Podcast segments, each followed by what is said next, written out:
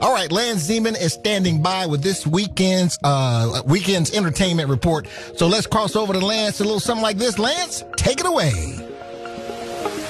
Where's my Lance? Dookie, it's been hailed as the picture of the century. Cristiano Ronaldo and Lionel Messi joined forces with Louis Vuitton for a print ad featuring the two greats playing a game of chess on a briefcase. It's the first time that they have appeared in an advert together, but the real Easter egg here is the position of the chess pieces themselves. It's a recreation of a pivotal moment in a 2017 match between two grandmasters. Ironically, the match ended in a draw. Pretty much the same way any conversation goes when trying to figure out who the better footballer is. And you have to ask yourself why this film was never made. The writers of the 2003 film Bruce Almighty have revealed that they pitched a sequel to the hit film called Brucifer that would have given Jim Carrey the powers of the devil instead of the powers of God.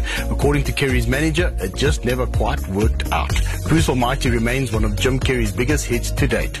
And when a best-selling author returns home at Christmas to settle his mother's estate, he finds a diary that holds secrets to his past. That is the premise of the romantic comedy The Noel Diary. The streamer stars Justin Hartley of This Is Us fame, along with Barrett Doss from Station 19, and it's currently available to stream on Netflix. And that's all I got for you, buddy. Order some of the Duke's famous hot wings, and I'll catch up with you next week. All right. Thank you so much, Lance. That was Lance Zeman with this week's Entertainment Report. And remember, you can listen to the Entertainment Report anytime you want, wherever you get your podcasts. Thanks to the good folks at Solid Gold Podcast. All right, stay tuned. This is the weekend party, and I got Tina Turner on the way. Hot 1027.